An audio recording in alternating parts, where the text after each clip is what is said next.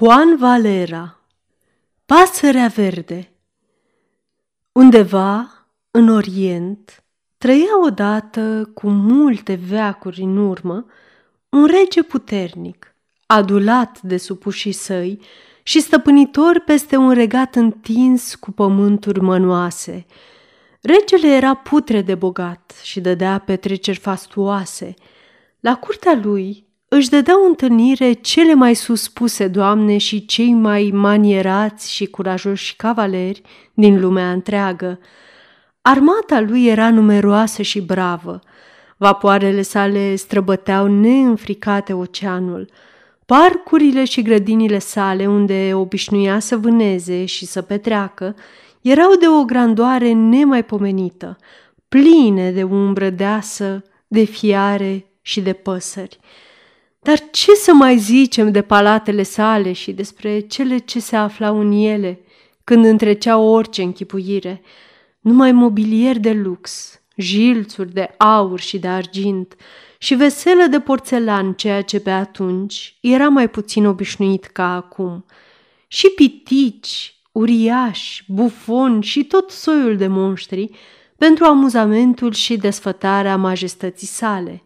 Și bucătarii și cofetarii cei mai pricepuți și mai renumiți se ocupau de hrana lui trupească, iar la fel de pricepuți și eminenți filozofi, poeți și dregători se ocupau de hrana lui spirituală, erau sfetnicii lui de încredere, hotărau în privința celor mai fierbinți chestiuni juridice, își exersau geniul lingvistic prin șarade și gogogrifuri și preamăreau gloria dinastiei în epopei colosale. Nu degeaba supușii își numeau regele norocosul. În vremea domniei lui, toate mergeau din bine în și mai bine. Viața lui era o înlănțuire de evenimente fericite, a căror strălucire era întunecată de o singură durere, timpuria moartea reginei, o femeie frumoasă și virtuoasă, pe care regele a iubit-o din toată inima. Imaginează-și, cititorule, cât a plâns-o, cu atât mai mult cu cât el i-a adus moartea, tocmai pentru că ținea atât de mult la ea. Legenda spune că trecuseră 7 ani de când regele urcase pe tron și că încă nu avea urmași, chiar dacă își dorea cu ardoare, când, în regatul învecinat, a început un război. Regele a plecat cu trupele sale, dar înainte de a pleca, s-a despărțit cu greu de regina lui. Aceasta, îmbrățișându-l, i-a șoptit la ureche: „Să nu spui nimănui, ca să nu ne facem de râs dacă speranțele mele nu se vor îndeplini, dar cred că sunt însărcinată.” Nemărginită a fost bucuria regelui la auzul acelei vești și cum totul îi merge bine celui fericit, a triumfat în luptă, a ucis cu mâna lui câțiva regi care îi greșiseră cu ceva, a pustiit orașe, a luat prizonieri și s-a întors, încărcat cu prada de război și plin de glorie, în frumoasa capitală a regatului său. Trecuseră câteva luni de când plecase, astfel că, în vreme ce străbătea cu mare pompă orașul în uralele și aplauzele mulțimii, în dangă de clopote, regina năștea, cu ușurință și cu bucurie, în ciuda zgomotului și a agitației și chiar dacă era la prima naștere. Ce surpriză uriașă și plăcută a trăit regele când a intrat în dormitorul regal și mamoșul curții i-a arătat-o pe frumoasa prințesă ce tocmai se născuse. Regele și-a sărutat odorul și s-a dus plin de încântare, de iubire și de mulțumire în odaia reginei, care stătea în pat, la fel de îmbujorată, de proaspătă și de frumoasă ca un trandafir de mai. „Soția mea!” a strigat regele și a strâns-o în brațe, însă era atât de puternic și cuprins de o tandrețe atât de nestăpânită încât, fără să vrea, pur și simplu a sufocat-o pe regină. Atunci a strigat, s-a tânguit, s-a numit pe sine însuși animal și a început să-și manifeste durerea în fel și chip. Dar nimic nu a fost îndeajuns pentru a o învia pe regină care, deși moartă, era frumoasă ca o zeiță. Se putea spune că un zâmbet de nespusă încântare încă mai înflorea pe buze. Printre ele, fără îndoială, sufletul i s-a înălțat învelit într-un suspin de iubire și de mândrie, că reușise să provoace o asemenea îmbrățișare. Care dintre femeile cu adevărat îndrăgostite nu ar invidia soarta reginei? Regele a arătat cât de mult o iubea pe regină, nu numai cât timp aceasta a fost în viață, ci și după moartea ei. S-a jurat să rămână văduv și cast și a știut să-și țină legământul. A poruncit poeților să compună un epitaf, despre care încă se mai spune că e cea mai prețioasă dintre podoabele literaturii din acea țară. Curtea a ținut 3 ani de doliu. Pe lângă mausoleul înălțat în cinstea reginei, cel din Halicarnas, înălțat mai târziu, e o imitație meschină. Însă, după cum se spune, nu există rău care să dureze 100 de ani. Astfel că regele, la capătul mai multor ani de suferință, și-a învins supărarea și a început să se simtă iar norocos, ba chiar mai norocos decât înainte. Regina îi apărea în vis și îi spunea că Dumnezeu veghează asupra ei, iar prințesa creștea și se făcea tot mai frumoasă, de ți era mai mare dragul să te uiți la ea. Când prințesa a împlinit 15 ani, era atât de frumoasă, de deșteaptă și de bine crescută, încât stârnea admirația tuturor celor care o vedeau și uimirea tuturor celor care o ascultau. Regele a numit-o o moștenitoare a tronului și apoi s-a hotărât să o mărite. Peste 500 de soli regali, cavaleri, mesageri, au plecat din capitală și au dus peste mări și țări, la tot atâtea curți, invitații pentru toți prinții să vină să ceară mâna prințesei, care avea dreptul de a-l alege pe cel care i-ar fi plăcut cel mai mult. Aceasta este o înregistrare CărțiAudio.eu. Această înregistrare este citită cu respectarea legislației în vigoare pentru CărțiAudio.eu. Copierea, repostarea, multiplicarea, vânzarea, închirierea și sau difuzarea publică a acestei înregistrări, fără acordul scris al CărțiAudio.eu, constituie infracțiune și se pedepsește conform legislației în vigoare. Pentru noutăți, vă invităm să vizitați site-ul www.cărțiaudio.eu și să ne susțineți cu un like, subscribe și follow pe canalul de YouTube Cărți Audio. Îi puteți susține prin donații pe naratorii voluntari ai acestui canal. Vă mulțumim și vă dorim audiție plăcută în continuare. Faima despre frumusețea ei neasemuită făcuse deja în conjurul lumii, astfel că, abia sosite invitațiile, nu a existat prinț, oricât de josnic și de nevrednic ar fi fost, să nu ia drumul către capitala regelui norocos pentru a se întrece în luptă dreaptă, în turnire și în vorbe de duh pentru mâna prințesei. Fiecare prinț îi cerea regelui său arme, cai, daruri de preț și binecuvântarea și apoi se pornea la drum în fruntea unui fastuos alai. Era de necrezut cum ajungeau la curtea prințesei toate acele vlăstare de cea mai nobilă viță. Să fi văzut ce ospețe se încingeau atunci în palatele regale. Și, nu în ultimul rând, erau admirabile toate încercările la care se supuneau prinții pentru a-și demonstra măestria. Ce versuri scriau, ce serenade cântau, și cum încerca fiecare la întrecerile cu arcul, cu mâinile goale sau în luptă dreaptă, la cursele de care și de cai să iasă învingător pentru a câștiga dragostea prințesei.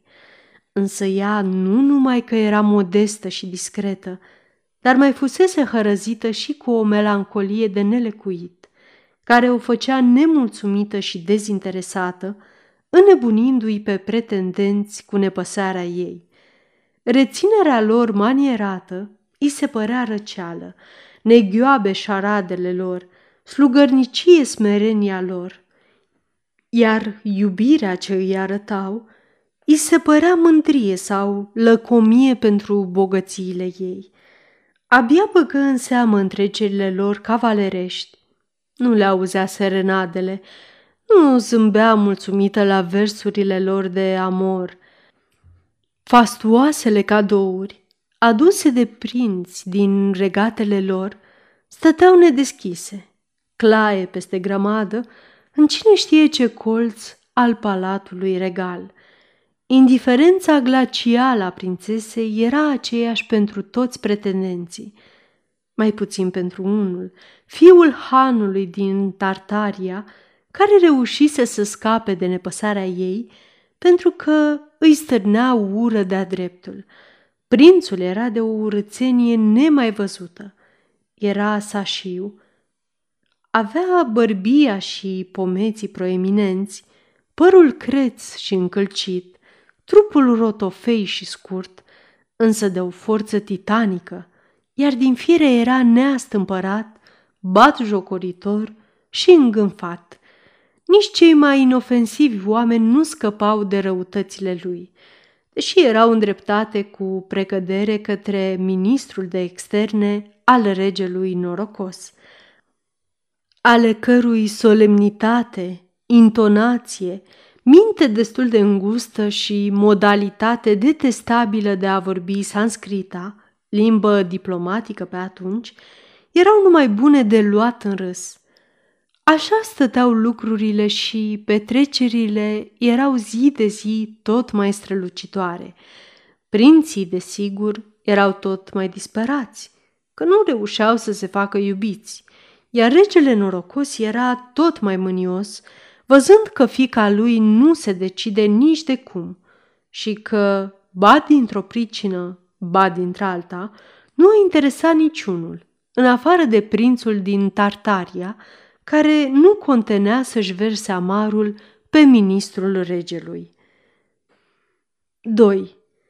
S-a întâmplat ca, într-o frumoasă dimineață de primăvară, prințesa să fie în budoar. Servitoarea ei favorită îi pieptăna cosițele blonde, lungi și mătăsoase. Ușile unui balcon care da spre grădinile palatului erau deschise ca să intre aerul proaspăt și odată cu el și mireasma florilor. Prințesa părea supărată și gânditoare și nu-i adresa nicio vorbă servitoarei. Aceasta se pregătea să-i lege cu o panglică cosițele de aur când, pe nepusă masă, intră pe ușa balconului o pasăre minunată, cu peneca de smarald și cu un zbor atât de grațios încât le lăsă mute de uimire pe prințesă și pe servitoarea ei. Pasărea se năpustia asupra panglicii, o smulse din mâna servitoarei și se făcu nevăzută. Totul se petrecu atât de repede încât prințesa abia dacă apucă să vadă pasărea. Cu toate acestea, îndrăzneala și frumusețea ei o impresionară profund. După câteva zile, prințesa, pentru a-și alunga melancolia, organiză un dans cu domnișoarele ei de companie în prezența prinților. Se adunaseră cu toți în grădinile palatului și o priveau fermecați. Prințesa simți că îi se desface o jartieră și, întrerupând dansul, se retrase într-un mic crâng din apropiere pentru a-și o lega din nou. Își dezvelise piciorul și se pregătea să-și lege jartiera cu panglica când auzi un fulfuit de aripi și văzu pasărea verde, năpustindu-se asupra ei. Numai ce îi smulse cu ciocul încovoiat panglica și se și făcu nevăzută în văzduh. Prințesa scoase un țipăt și leșină. Sosiră pretendenții și regele. Imediat ce își veni în fire, prințesa zise: „Găsiți pasărea verde, să-mi o aduceți vie, să nu o ucideți, vreau să o am vie." Dar în zadar o căutară prinții și degeaba, în ciuda poruncii prințesei de a-i fi adusă vie, dădură drumul șoimilor, șorecarilor, ba chiar și agvilelor imperiale, domesticite și deprinse cu vânătoarea. Pasărea verde nu apăru nici vie, nici moartă. Jindul ei neîndeplinit o tulbura pe prințesă și o făcea să se închidă și mai mult în sine. În acea noapte nu reuși să adoarmă. Gândea despre prinți că nu sunt în stare de nimic. Abia veni răzorile că ea sări din pat, îmbrăcată sumar, fără corset și fără crinolină, într-un neglijeu care o făcea cu atât mai frumoasă și mai atrăgătoare, palidă și încercănată. Se afundă împreună cu servitoarea favorită în cel mai des crâng de prin prejur, aflat în spatele palatului, loc în care se înălța mormântul mamei sale. Acolo începu să plângă și să se vaite. „La ce-mi sunt bune toate bogățiile?" zise, „dacă le disprețuiesc, toți prinții din lume, dacă nu iubesc, regatul, la ce mi-i bun dacă nu te am pe tine, mamă, și la ce mi-s bune toate veșmintele și podoabele mele, dacă nu am parte de pasărea verde?" După ce zise toate astea, pentru a-și mai potoli durerea, își desfăcu veșmântul, scoase de la sân un medalion unde păstra o șuviță de păr de-a reginei și începu să o sărute. Abia dusese șuvița la buze, că pasărea verde se năpusti mai repede ca niciodată și, atingând cu ciocul încovoiat buzele prințesei, îi smulse medalionul care atâția ani de zile stătuse aproape de inima ei, în locul cel mai ascuns privirilor și cel mai râvnit. Avântându-se în zbor, pasărea verde dispăru imediat printre nori. De data aceasta prințesa nu mai leșină, ci se îmbujoră toată și îi zise servitoarei preferate: „Uită-te, uită-te la buzele mele, cred că nerușinata asta de pasăre mi le-a vătămat, simt că îmi ard." Însoțitoarea ei se uită, dar nu văzu nici urmă de rană, dar fără îndoială că pasărea, care de atunci încolo nu mai apăru, lăsase pe buzele prințesei vreun venin, căci fata a început să se simtă din ce în ce mai rău, până ce, într-un final, căzu la pat. Măcinată de o febră neobișnuită, nu făcea altceva decât să repete: „Să nu o ucideți, să mi-o aduceți vie, vreau să fie a mea." Toți medicii căzură de acord că singurul remediu era să-i se aducă pasărea verde. Dar unde și cum putea fi ea găsită? Cei mai vașnici vânători își risipiră eforturile în van și tot în van se oferiră recompense uriașe celui care ar fi adus-o. Regele norocos, negru de supărare, convocă un mare sfat al înțelepților, căutând să lămurească cine era și unde trăia acea pasăre verde, a cărei amintire îi chinuia fica. Sfatul înțelepților ținu 40 de zile și 40 de nopți, în care se opriră doar pentru a mânca și pentru a dormi câte puțin. Se ținură discursuri care mai de care, dar tot nu reușiră să lămurească nimic. „Majestate!" ziseră ei în cele din urmă, îngenunchind și atingând pământul cu fruntea, „suntem niște neisprăviți, merităm să fim spânzurați. Toată știința noastră nu ne folosește la nimic. Nu știm ce e cu pasărea verde și tot ce îndrăznim să bănuim este că ar putea fi pasărea Fönix din Arabia. Ridicați-vă, porunci cu mărinimie regele. Vă iert și vă mulțumesc pentru ideea cu pasărea Fönix.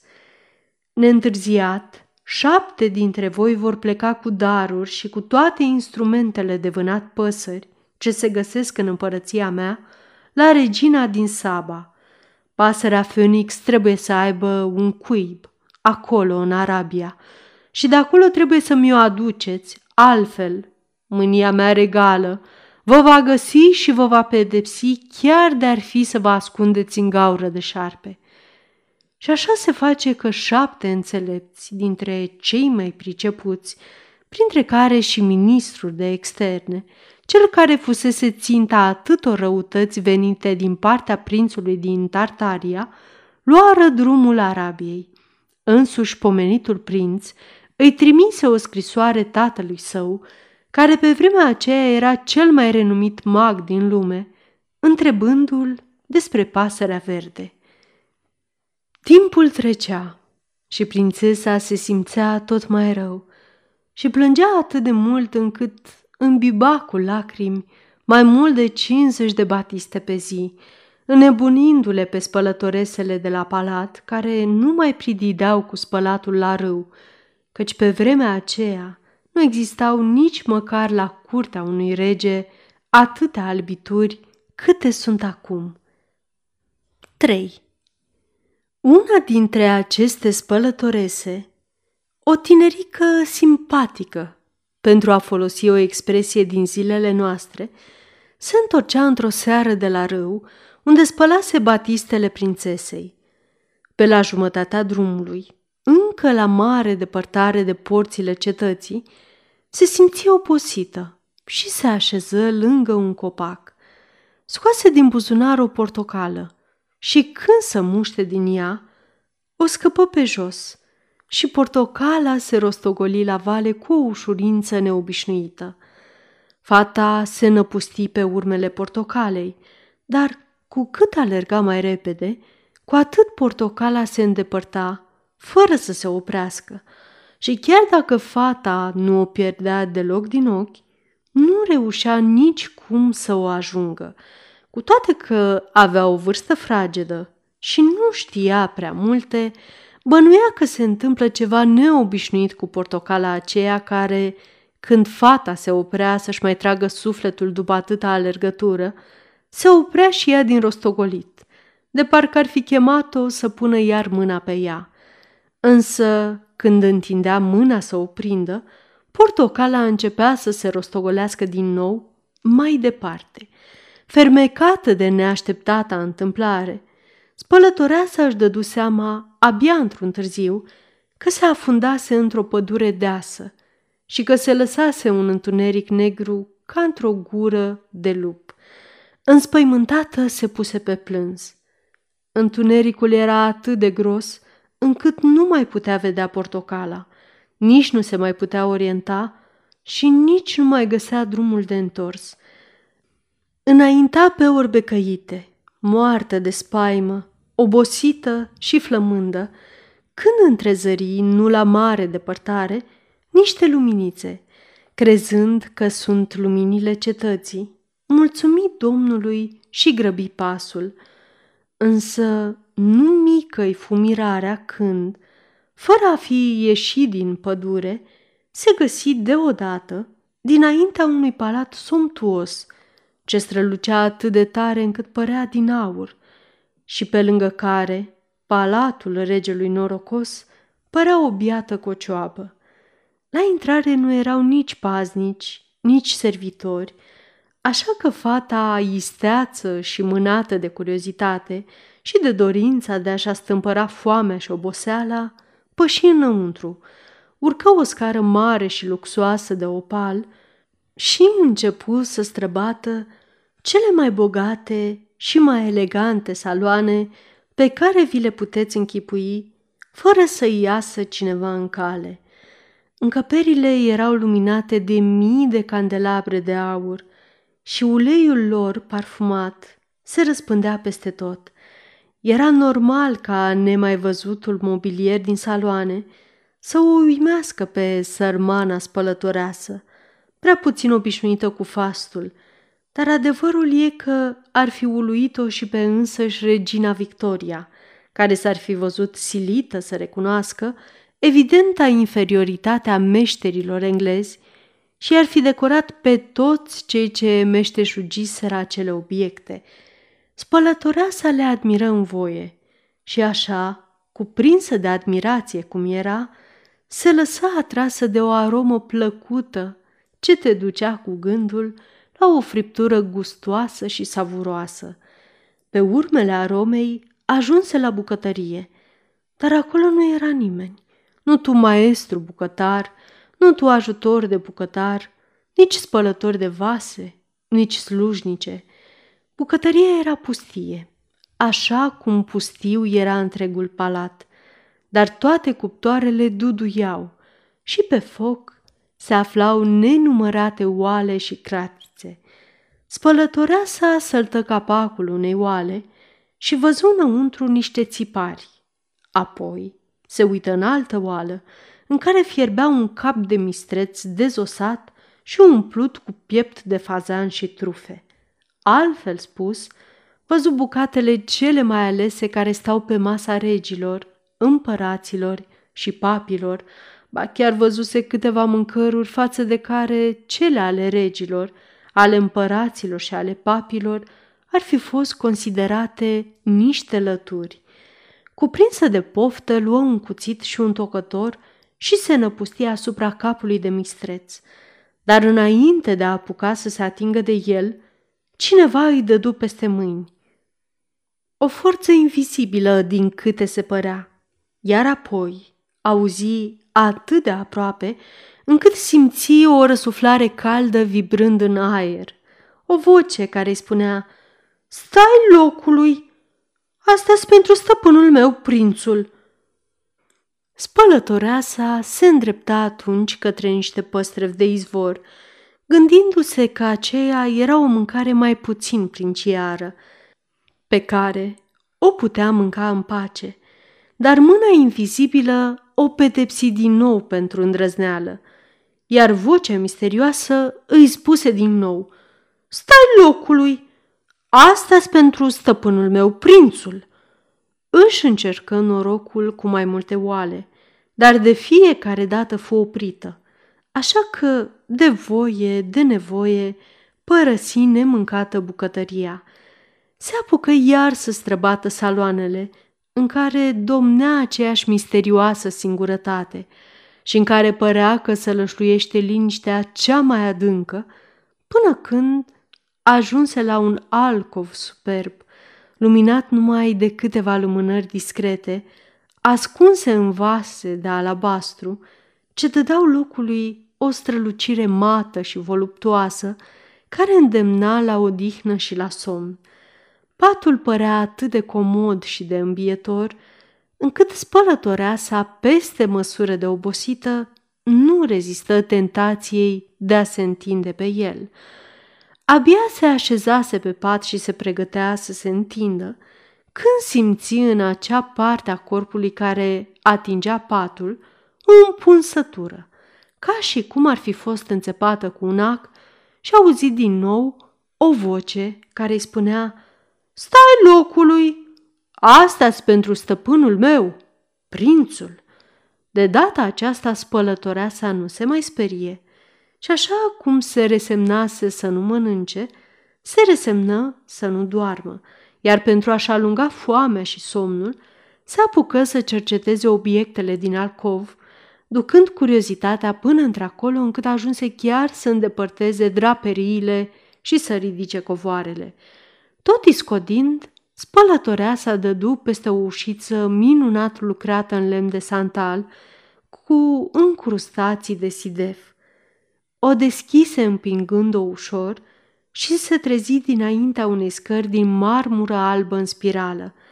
Coborâ și ajunse la o seră plină cu cele mai parfumate și mai exotice plante și flori.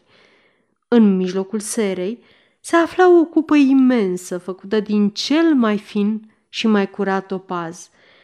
Din mijlocul cupei se înălțau apele unei fântâni arteziene, la fel de mare cum e cea de astăzi din piața Puerta del Sol, dar parfumată, în toate culorile și cu lumină proprie, ceea ce o făcea cu adevărat minunată.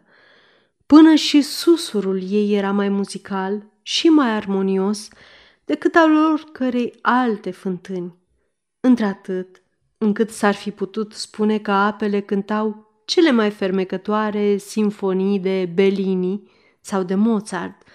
Spălătoreasa rămase captivată de toate acele frumuseți nemai văzute, însă curând auzi niște zgomote puternice și văzu deschizându-se o fereastră.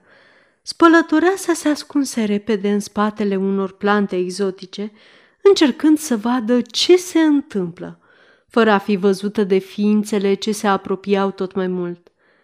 Erau 3 păsări, nemai văzute și de o frumusețe rară, iar una dintre ele era în întregime verde și strălucitoare ca un smarald. Fata, peste măsură de mulțumită, își dădu seama că aceea era pasărea care, după cum spunea toată lumea, se făcea vinovată de boala prințesei norocoase. Celelalte 2 păsări, deși nu erau nici pe departe la fel de frumoase, aveau fiecare farmecul ei aparte. Zburând ușor, cele 3 păsări ajunseră la fântână și începuseră să se scalde în apele ei. Pe măsură ce se scăldau, spălătoreasa a văzut cum din mijlocul apei, în locul păsărilor, răsar 3 tineri frumoși, cu pielea albă ca spuma laptelui, care semănau cu 3 statui vii, din marmură albă, cu irizații trandafirii, cioplite de o mână măiastră. Ca să o spunem pe cea dreaptă, fata nu mai văzuse în viața ei un bărbat gol, și chiar dacă îi zărise pe tatăl și pe frații ei, mai mult sau mai puțin îmbrăcați, nu-și închipuia cât de mare poate fi frumusețea masculină, astfel încât crezu că dinaintea ochilor 3 feți frumoși, nemuritori sau 3 îngeri erau. Așa se face că, fără să se rușineze, îi urmări cu destulă plăcere, ca pe niște ființe inocente lipsite de păcat. După o vreme, cei 3 ieșiră din apă și se îmbrăcară cu haine minunate. Cel mai frumos dintre ei purta pe cap o diademă de smaralde și era tratat de către ceilalți 2 ca un stăpân. Dacă gol îi se păruse un făt frumos sau un înger, odată îmbrăcat, fata a crezut că are dinaintea ochilor pe însuși împăratul lumii, pe prințul cel mai frumos de pe fața pământului. Toți 3 se duseră la bucătărie și se așezară la o masă splendidă, cu tacâmurile pregătite. O muzică liniștitoare, a cărei sursă era nevăzută, îi întâmpină și le mângâie auzul în vreme ce mâncau. Servitori nevăzuți aduceau la masă cele mai alese bucate. Fata, care venise pe urmele celor 3, se ascunsese după o perdea pentru a nu fi văzută și acum urmărea tot ce se petrecea. Din cuvintele lor, care îi ajungeau la urechi, înțelese că tânărul cel mai frumos este moștenitorul marelui imperiu chinez, că unul dintre cei 2 e secretarul personal al prințului, iar celălalt devotatul său scutier. Toți 3 se găseau sub puterea unei vrăji, care îi făcea ca peste noapte să fie oameni, iar toată ziua să fie păsări, și își redobândeau înfățișarea numai noaptea, după ce se scăldau în apele fermecate ale fântânii. Chiar dacă prietenii săi îl rugau să mănânce, fata văzu că prințul abia se atingea de mâncare. Era melancolic și visător. iar din pieptul său minunat ieșeau uneori cele mai adânci suspine. 4. Spun cronicarii că după încheierea acelui festin prea puțin vesel, prințul, forțându-se să își revină din reverie, spuse înălțându-și vocea: "Secretare, adu-mi cutia cu suvenire." Secretarul se ridică de la masă, ieși, apoi reveni cu cea mai frumoasă cutie pe care au văzut-o vreodată ochii vreunui muritor, cea în care păstra Alexandru cel Mare Iliada. Ar fi părut o biată cutie de napolitane pe lângă aceasta. Principele luă cutia, o deschise și rămase contemplând obiectele din ea. Apoi scoase o panglică, o sărută cu foc, se puse pe plâns și zise: "O, panglică de la doamna mea, oare cine o vede acum pe ea?" Așeză panglica la loc în cutie și scoase un șnur minunat. Îl sărută, îl mângâie, apoi se tângui: "O, șnur de la doamna mea, oare cine o vede acum pe ea?" La sfârșit, scoase un medalion încântător și pe cât de mult sărutase și mângâiase panglica și șnurul, cu atât mai mult sărută acum și mângâie medalionul, zicând cu asemenea tristețe în glas că ți se rupea inima: "O, medalion de la doamna mea, oare cine o vede acum pe ea?" Apoi prințul și însoțitorii lui se retraseră fiecare în camera sa, unde spălătoarea sa nu îndrăzni să-i urmeze. Văzându-se singură în bucătărie, se apropie de bucatele care rămăseseră aproape neatinse, de dulciuri, de fructe și de vinuri, toate minunate, dar, amintindu-și de voce și de mâna invizibilă, se mulțumi să se uite la ele cu poftă și să se îmbete cu aroma lor. Pentru a le mirosi cât mai bine, se apropie de ele atât de mult încât ajunse între masă și scaunul pe care stătuse prințul. Atunci simți cum nu una, ci două mâini o obligă să se așeze pe scaun. Vocea misterioasă zise: "Așează-te și mănâncă." Așa se face că se trezi așezată pe locul prințului și, îndemnată de voce, începu să mănânce cu o poftă incredibilă, dată de noutatea și de gustul delicios al bucatelor, și imediat după ce mâncă pe săturate, căzu într-un somn adânc. Se trezi în plină zi și văzu că se găsea lângă același copac unde vrusese să mănânce portocala. Lângă ea se aflau atât hainele aduse de la râu, cât și portocala. Să fi fost totul un vis? Se întrebă spălătoarea sa.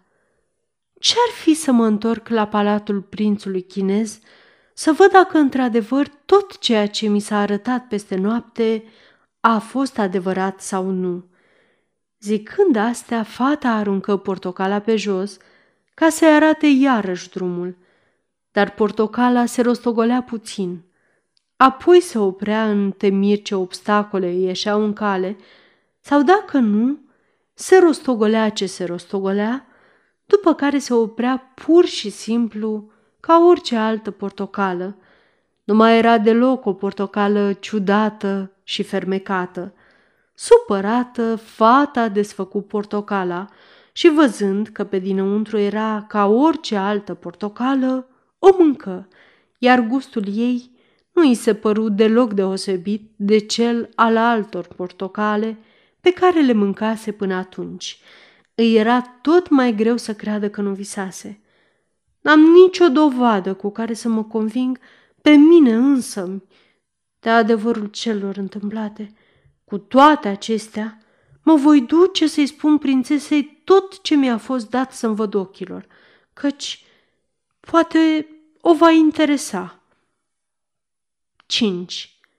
În timp ce se petreceau toate aceste neobișnuite fapte, în vis sau în realitate, prințesa norocoasă, epuizată de atâta plâns, se odihnea în liniște și cu toate că era 8 dimineață, oră la care în acea epocă oamenii erau deja în picioare, ba chiar luaseră și micul dejun, prințesa continua să doarmă fără să știe de ea.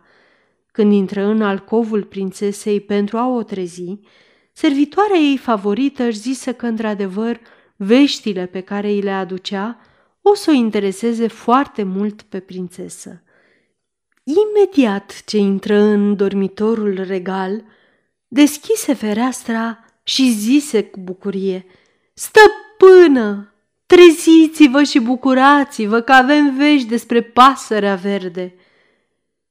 Prințesa se trezi, se frecă la ochi, apoi, venindu-și cu totul în fire, zise: „S-au întors cei 7 înțelepți? Nici de vorbă! Veștile le-a adus una dintre spălătoresele care spală batistele îmbibate de lacrimile alteței voastre. Cheamă numai decât." Aflată în spatele ușii, în așteptarea permisiunii de a intra, spălătorea s-a pășit imediat în dormitor și îi povesti prințesei de-a fira păr tot ceea ce i se întâmplase. Auzind că Pasărea verde a revenit și că, după ce s-a scăldat în apă, a ieșit transformată într-un făt frumos, prințesa se umplu de bucurie. Chipul îi se îmbujoră, un zâmbet senin îi apăru pe buze și închise ochii atât de încet, de parcă ar fi încercat să-l vadă pe prinț cu ochii sufletului. Iar apoi, când află câtă stimă, venerație și iubire îi poartă și cu câtă dragoste și grijă păstra în prețioasa lui cutie de suvenire cele 3 lucruri furate, prințesa, în ciuda firii sale rezervate, le sărută pe cele 2 fete și se lăsă cu totul în voia bucuriei sale inocente. „Într-adevăr," zicea, „acum chiar că pot să mă numesc prințesa norocoasă. Nevoia mea de a avea Pasărea verde nu era un capriciu, era iubire, era și este o iubire care mi-a cucerit inima, deși a făcut-o într-un mod atât de ascuns și de neobișnuit. Fără să-l fi văzut pe prinț, știu că e frumos. Nu i-am vorbit, dar știu că e discret.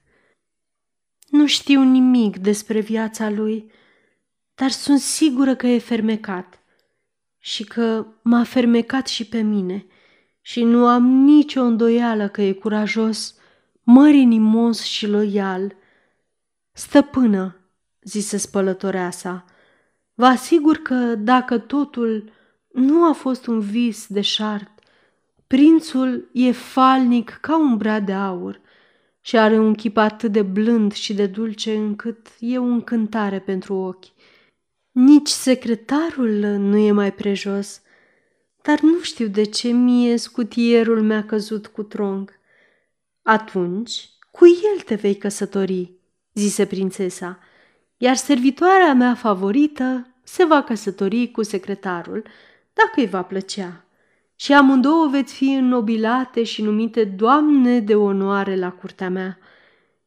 Inima îmi spune că visul tău nu a fost vis. Ceea ce trebuie să facem acum este să-i dezvrăjim." „Și cum am putea să facem asta?" întrebă servitoarea favorită. „Eu însă," zise prințesa, „voi merge la palatul lor și acolo vom vedea ce avem de făcut. Tu mă vei călăuzi," îi spuse spălătoresei. Numai că spălătoreasa încă nu-și încheiase povestea, iar când o făcu, prințesa înțelese că nu îi poate fi călăuză. Prințesa, după ce ascultă până la capăt povestea spălătoresei, rămase o vreme pe gânduri, Apoi îi zise servitoarei: du-te în biblioteca mea și aduni împărații ai vremurilor noastre și almanahul astronomic. Odată aduse cele două cărți, prințesa răsfoi împărații ai vremurilor noastre, apoi citi cu glas tare câteva rânduri. În aceeași zi, când a murit împăratul Chinei, singurul său fiu, care urma să-l moștenească, a dispărut de la curte pentru totdeauna și toate atribuțiunile sale au fost preluate de hanul Tartariei. Și ce înseamnă asta, stăpână?" întrebă servitoarea. Ce să însemne altceva decât că hanul Tartariei e cel care l-a vrăjit pe prinț pentru a-i lua coroana?" zise prințesa norocoasă. Iată de ce îl urăsc atât de mult pe prințul din Tartaria. Acum îmi explic totul. Dar nu e suficient să vă explicați lucrurile. Mai trebuie să le și îndreptați." Chiar asta încerc să fac," zise prințesa. Și pentru a începe de undeva, vreau să se trimite imediat cei mai buni soldați înarmați care să păzească toate răspântiile și să scotocească toate drumurile pe unde pot veni mesagerii cu răspunsul hanului din Tartaria către fiul său, care i-a cerut lămuriri cu privire la Pasărea Verde. Le vor fi luate scrisorile și îmi vor fi aduse de îndată. Dacă mesagerii opun rezistență, nu vor fi cruțați. Dacă se predau, atunci vor fi întemnițați în mare taină, pentru ca nimeni să nu afle nimic din ceea ce se petrece. Și tot ce vom face trebuie să rămână între noi trei. Vă voi da suficienți bani cât să cumpărați tot ce ne trebuie. Tăcerea, loialitatea și curajul luptătorilor de care avem nevoie să ducă la capăt planurile mele. Într-adevăr, prințesa, în halat și cu papuci de casă, se duse și deschise un dulăpior, de unde scoase două pungi mari, pline cu aur, pe care le dădu confidentelor sale. Acestea plecară imediat pentru a pune în aplicare planurile prințesei, în timp ce ea se adânci în cercetarea almanahului astronomic. 6. Trecură 5 zile. Prințesa nu mai vărsă nicio lacrimă în tot acest timp, uimindu-l și bucurându-l nespus pe tatăl ei regele. Se arătă veselă și chiar glumi, dând speranțe pretendenților egali că până la urmă îl va alege pe unul dintre ei, pentru că pretendenților întotdeauna li se promite un final fericit. Nimeni nu bănuia cauza acelei schimbări în bine, atât de neașteptate, în purtarea prințesei. Numai prințul din Tartaria, diabolic de inteligent, socotea că prințesa ar fi putut primi vreo veste despre Pasărea Verde. Mai mult, prințul, fără a ști prea bine cum, presimțea o mare nenorocire și ghicise prin magiile învățate de la tatăl său că Pasărea Verde e dușmanul lui. Socotind ca un cunoscător al drumurilor și al duratei unei călătorii că în acea zi trebuia să sosească solii, ieși să-i întâmpine, împreună cu 40 de oameni înarmați, nerăbdător să afle răspunsul tatălui său. Chiar dacă prințul din Tartaria plecase în mare taină, prințesa norocoasă, care nu era de ieri de azi pe lume, află de la iscoade de plecarea acestuia și imediat ținu sfat cu spălătoreasa și cu servitoarea favorită. Sunt într-o situație îngrozitoare," le zise prințesa. De 3 ore am aruncat portocala sub același copac unde a stat spălătoreasa, dar degeaba. Nu a vrut nici cum să-mi arate drumul către palatul iubitului meu. Nici nu l-am văzut și nici nu am aflat cum aș putea să-l dezvrăjesc. Tot ce am reușit a fost să-mi dau seama cu ajutorul almanahului astronomic că noaptea în care l-a văzut spălătoreasa a fost echinoxul de primăvară. S-ar putea să nu mai poată fi văzut până peste 1 an, la următorul echinox de primăvară, dar până atunci prințul din Tartaria îl va ucide. Îl va ucide imediat ce va primi scrisoarea de la tatăl său, pe care a ieșit să o caute însoțit de 40 de luptători. Nu vă pierde speranța, alteță, zise servitoarea. 3 armate a câte 100 de oameni îi așteaptă pe Sol la Răspântii pentru a le lua scrisoarea. Cei 300 sunt viteji, înarmați cu cele mai bune arme și nu se vor lăsa înfrânți de prințul din Tartaria în ciuda puterilor sale magice. Totuși, zise spălătoarea sa, eu cred că ar trebui să se trimită mai mulți oșteni împotriva prințului din Tartaria, chiar dacă acesta are numai 40 de luptători. Se spune că fiecare dintre ei are inima și săgețile vrăjite, ceea ce îl face să valoreze cât 10. Sfatul prudent al spălătoresei fu urmat de îndată. Prințesa îl chemă în apartamentele ei pe cel mai curajos și mai priceput general al tatălui său.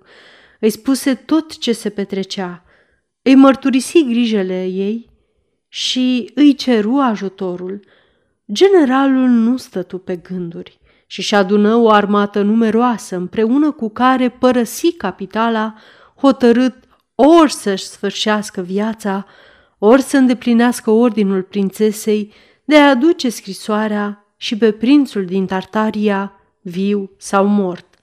După plecarea generalului, prințesa găsi de cuvință să-l anunțe și pe tatăl său de toate cele întâmplate. Regele își ieși cu totul din fire. Zise că toată povestea cu pasărea verde a fost un vis prostesc al ei și al spălătoresei și condamnă faptul că prințesa, bazându-se pe un vis, pusese să fie omorât un prinț ilustru, încălcând grav legile ospitalității și toate preceptele morale. O, fiica mea!" strigă regele. Dacă toate astea nu se rezolvă, să știi că ai mânjit cu sânge numele meu nepătat." Prințesa a început să se îndoiască de hotărârea sa și să o regrete.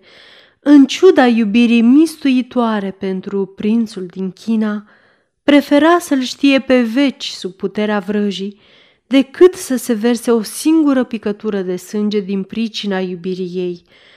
Așa că fură trimiși soli către general cu ordinul ca acesta să nu mai pornească lupta. Dar era prea târziu. Generalul se deplasase atât de repede încât nimeni nu reuși să-l ajungă. Când, în sfârșit, solii ajunseră la tabăra generalului, îi văzură pe oștinii acestuia fugind din calea celor 40 de luptători ai prințului din Tartaria, care erau de fapt 40 de magi, ce îi urmăreau transformați în niște monștri înspăimântători care scoteau flăcări pe gură. Numai generalul, curajos, viteaz și peste măsură priceput în luptă, rămase neînfricat în mijlocul terorii. Generalul se îndreptă către prinț pentru a se măsura cu el în luptă, căci rămăsese singurul dintre inamici care nu avea puteri monstruoase și așa se încinse o luptă ca în povești. Numai că armura și armele prințului erau vrăjite, astfel că generalul nu îl putea răni nicicum. Generalul înțelese că în luptă dreaptă era imposibil să-l învingă pe prinț, așa că puse la cale o stratagemă. Se îndepărtă de el, își desfăcu brâul de mătase ce încingea mijlocul, făcu un laț, apoi se repezi din nou asupra inamicului său și îi prinse gâtul în laț, după care dădu pinten calului, smulgându-l pe prinț din șa și târându-l prin praf. Așa îl sugrumă generalul pe prințul din Tartaria. Odată mort, luptătorii lui monstruoși se evaporară pe loc, iar generalul își strânse armata și așteptă solii hanului din Tartaria, care nu întârziară să apară. În seara aceleiași zile, generalul reintră în palatul regelui norocos, având asupra sa scrisoarea hanului din Tartaria. Făcu o plecăciune și o înmână prințesei. Prințesa rupse sigilul scrisorii și începu să o citească, dar nu pricepea o iotă. Nici măcar regele însuși nu fu capabil să priceapă ceva din scrisoare. Fură chemați toți cei care se ocupau cu interpretarea limbilor în regat, dar nici aceștia nu reușiră să descifreze acel scris. Sosiră reprezentanți de la 12 academii regale, dar și ei se declarară învinși de nemaivăzuta scriitură. Cei 7 înțelepți, cunoscători desăvârșiți ai tainelor lingvisticii, întorși fără pasărea Phoenix și ca urmare condamnați la moarte, nu reușiră nici ei să descifreze conținutul scrisorii, nici măcar limba în care era scrisă. Chiar dacă li se promisese că de vor reuși, vor fi iertați. Atunci regele norocos se crezu cel mai ghinionist dintre toți regii lumii. Se tângui că a fost făcut părtașul unei crime inutile și începu să se teamă de răzbunarea puternicului Han din Tartaria. În acea noapte nu reuși să adoarmă decât foarte târziu, dar durerea lui se făcu și mai mare a doua zi când se trezi de dimineață și văzu că prințesa dispăruse, lăsând în urma ei doar câteva cuvinte. Tată, nu mă căuta, nici nu încerca să afli unde sunt, dacă nu vrei să mă găsești moartă. Tot ce trebuie să știi e că trăiesc și sunt sănătoasă și că nu mă voi întoarce până ce nu voi descifra misterioasa scrisoarea hanului Tartariei și nu-l voi dezvrăji pe dragul meu prinț. Să ne revedem cu bine. 7. Prințesa norocoasă, împreună cu prietenele ei, pornise în pelerinaj la un pusnic ce-și ducea zilele singuratice în sălbăticia unui munte uriaș care, văzut din capitală, părea să se afle aproape. Chiar dacă prințesa și însoțitoarele ei ar fi vrut să meargă călare până la pusnic, tot nu ar fi reușit. Cărările muntelui erau potrivite mai degrabă pentru capre decât pentru cămile, elefanți, cai, catâri și măgari, animale care, iertată-mi fie vorba, erau folosite la călărie în acel regat. De aceea, dar și în semn de smerenie, prințesa și prietenele ei merseră pe jos. Pusnicul la care mergeau era foarte evlavios și pur ca un sfânt. Oamenii ziceau că e nemuritor și găseau mereu dovezi în sprijinul acestei convingeri. Nimeni din tot ținutul nu-și putea aminti câtă vreme se scursese de când se retrăsese în munți, pentru a se mai face văzut numai foarte rar. Prințesa și prietenele ei, atrase de marea faimă a înțelepciunii sale, îl căutară vreme de 7 ani prin acele coclauri. Pe timpul zilei, rătăceau în căutarea lui prin desișuri neumblate, iar peste noapte se aciuau prin grotele versanților abrupți. Nimeni nu îndrăznise să le călăuzească pe fete către lăcașul pusnicului, pe acele cărări pe unde nici măcar păstorii nu puneau piciorul de frica blestemelor lui, știind că vor fi alungați repede dacă vor îndrăzni să-i calce prin preajmă sau să-i tulbure rugăciunile. Se înțelege că acest pusnic era păgân. În ciuda mărinimiei sufletului său, religia lui întunecată și groaznică îl obliga să blesteme și să profereze anateme. Însă cele 3 fete, convinse în adâncul sufletului lor că numai pusnicul putea descifra acea scrisoare, hotărâseră să-i înfrunte blestemele și l-au căutat, după cum stă scris, vreme de 7 ani. În cea de-a 7-a noapte, fetele au intrat într-o grotă pentru a-și petrece noaptea la adăpost și acolo au dat peste pusnicul cufundat în rugăciune. O lampă lumina slab și melancolic locul acela ascuns. Cele trei fete începură să tremure de teama de a fi blestemate și maică le părea rău că se avântaseră până într-acolo. Însă pusnicul, cu barba mai albă decât omătul, cu pielea stafidită pe trupul scheletic, le privi pătrunzător cu ochii lui îngropați în orbite, dar strălucitori, ca două scântei, și zise cu o voce clară, plină de bucurie și de blândețe: mulțumesc cerului că în sfârșit sunteți aici. 100 de ani au trecut de când vă aștept. De mult îmi doream să mor și nu puteam înainte de a îndeplini față de voi o poruncă pe care mi-a dat-o regele magilor. Sunt singurul care încă mai vorbește și mai înțelege limba ce se vorbea în Babel înainte de amestecarea limbilor. Fiecare cuvânt din această limbă e o chemare la viață și la acțiune, făcută către puterile întunericului, iar acestea se pun în slujba celui care l-a chemat. Cuvintele din această limbă au puterea de a uni și de a desface toate legăturile și toate legile care unesc și conduc această lume.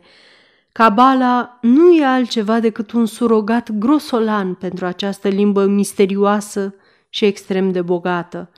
Față de ea, cele mai frumoase limbi din ziua de azi nu sunt altceva decât niște biete dialecte rudimentare, iar știința zilelor noastre e minciună și șarlatanie față de știința pe care acea limbă o purta în sine însăși.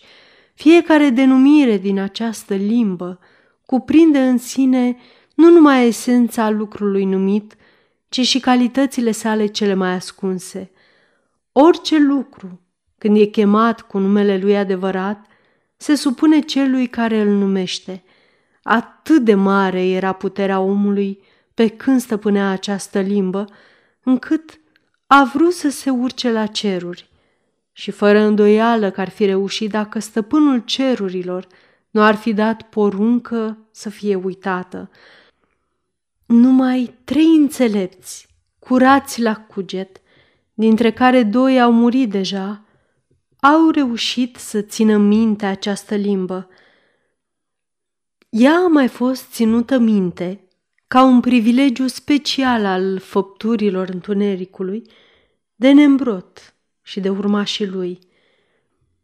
Ultimul urmaș a murit săptămâna care tocmai a trecut, din porunca ta, prințesă norocoasă, așa că acum, în toată lumea asta, mai există o singură ființă care poate descifra scrisoarea hanului din Tartaria.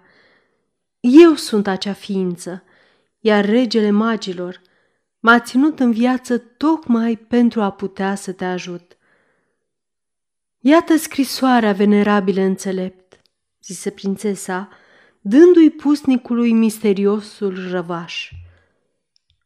O voi descifra pentru tine chiar acum, zise pusnicul și-și așeză ochelarii pe nas, apoi se apropie de lampă. Citi preț de mai bine de 2 ore, cu voce tare, în limba în care fusese scrisă scrisoarea.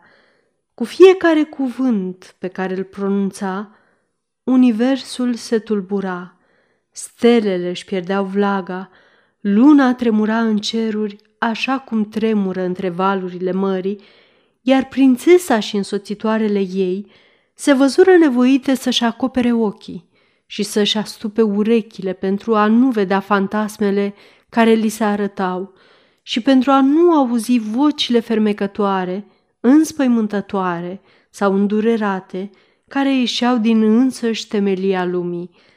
La capătul celor 2 ore, terminând de citit, pusnicul își scoase ochelarii și zise cu o voce obosită: nu e nici drept, nici bine, nici posibil, o prințesă norocoasă, să știi tot ceea ce închide în ea această scrisoare înfiorătoare. Nu e nici drept, nici bine, pentru că e vorba despre niște secrete îngrozitoare și diabolice. Nu e posibil, pentru că nicio limbă din câte se vorbesc astăzi, pe tot cuprinsul lumii, nu poate exprima misterele inefabile, imposibil de povestit, ba chiar inexplicabile din această scrisoare. Cunoașterea omenească, prin mijlocirea grosolane și incompletei rațiuni, va ajunge să cunoască abia peste mii de ani anumite întâmplări esențiale, dar niciodată nu va avea acces la substanța lucrurilor, așa cum am eu și avea hanul din Tartaria, sau cum au avut vechii înțelepți, care s-au folosit în elucubrațiile lor de perfecțiunea acestei limbi, acum intransmisibilă din pricina a păcatelor noastre. Suntem neprihănite, zise spălătoarea sa, după tot ce am pătimit ca să vă găsim, și fiind unicul care poate înțelege această scrisoare vrăjită, nu se poate să spuneți că nu vreți să o traduceți pe înțelesul nostru. Nici nu vreau și nici nu am dreptul, zise bătrânul pusnic, dar am să vă spun ce e important pentru voi și am să vă spun în câteva cuvinte, fără înflorituri, căci clipele vieții mele sunt numărate și moartea îmi dă târcoale. Prințul din China, pentru virtuțile, îndemânarea și frumusețea lui, era favoritul regelui magilor, cel care l-a salvat pe tânăr de mii de ori din capcanele mortale pe care i le-a întins hanul din Tartaria.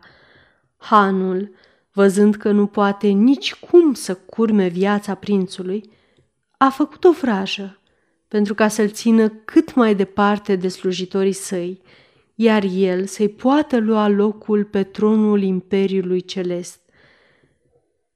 Tare mult și-ar mai fi dorit hanul ca această vrajă să fie de neîndepărtat, eternă, dar asta a fost tot ce a reușit să facă, în ciuda puterilor sale magice.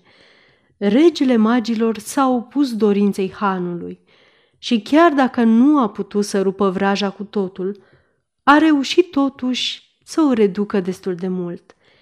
Chiar dacă era transformat în pasăre, peste noapte prințul își putea recăpăta adevărata înfățișare.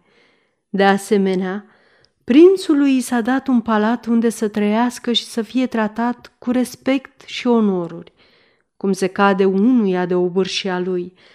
S-a stabilit și posibilitatea ca vraja să fie ruptă dacă se împlinesc niște condiții despre care hanul din Tartaria, atât din cauza proastei păreri pe care o avea despre femei, cât și a imoralității și viciilor de care suferă omenirea în general, credea că vor fi imposibil de îndeplinit. Prima condiție s-a îndeplinit, când o femeie din popor, de 20 de ani, hotărâtă, harnică și la locul ei, i-a văzut ieșind din apă pe cei trei tineri aflați sub puterea vrăjii. Și chiar dacă ei sunt cei mai frumoși tineri din lume, curățenia sufletească și castitatea fetei nu i-au fost tulburate câtuși de puțin. Această condiție trebuia îndeplinită în echinoxul de primăvară, când totul îndeamnă la dragoste. Femeia trebuia să-i vadă și să-i admire, dar plăcerea ei să fie pur spirituală.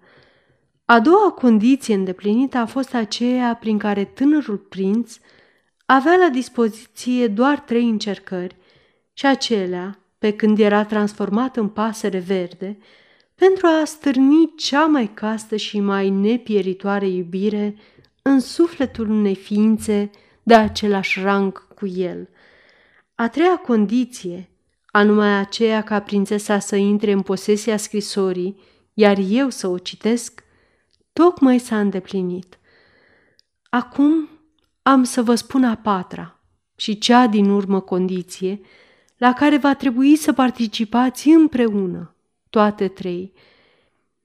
Mi-au mai rămas numai 2 minute de trăit, însă înainte de a muri, am să vă așez în palatul prințului, lângă cupa de topaz. Acolo vor veni păsările, se vor scălda și se vor transforma în cei 3 tineri minunați. Îi veți vedea, dar trebuie să vă păstrați castitatea și puritatea gândurilor voastre și să-i iubiți, fiecare pe unul dintre cei 3, și iubirea voastră să fie sfântă și neprihănită. Prințesa deja îl iubește pe prinț și spălătoreasa pe scutier și amândouă au dat dovadă nevinovăției iubirilor. Mai rămâne ca și servitoarea favorită a prințesei să se îndrăgostească de secretarul prințului și să-i poarte aceeași iubire neprihănită. Când cei 3 tineri vrăjiți vor merge în bucătărie, voi să-i urmăriți pe furiș și să rămâneți acolo ascunse până când prințul va cere cutia cu suvenire și va zice, sărutând panglica: "O, panglică de la doamna mea, oare cine o vede acum pe ea?" Abia atunci vă veți arăta toate 3 și fiecare vă veți săruta ușor iubitul pe obrazul stâng.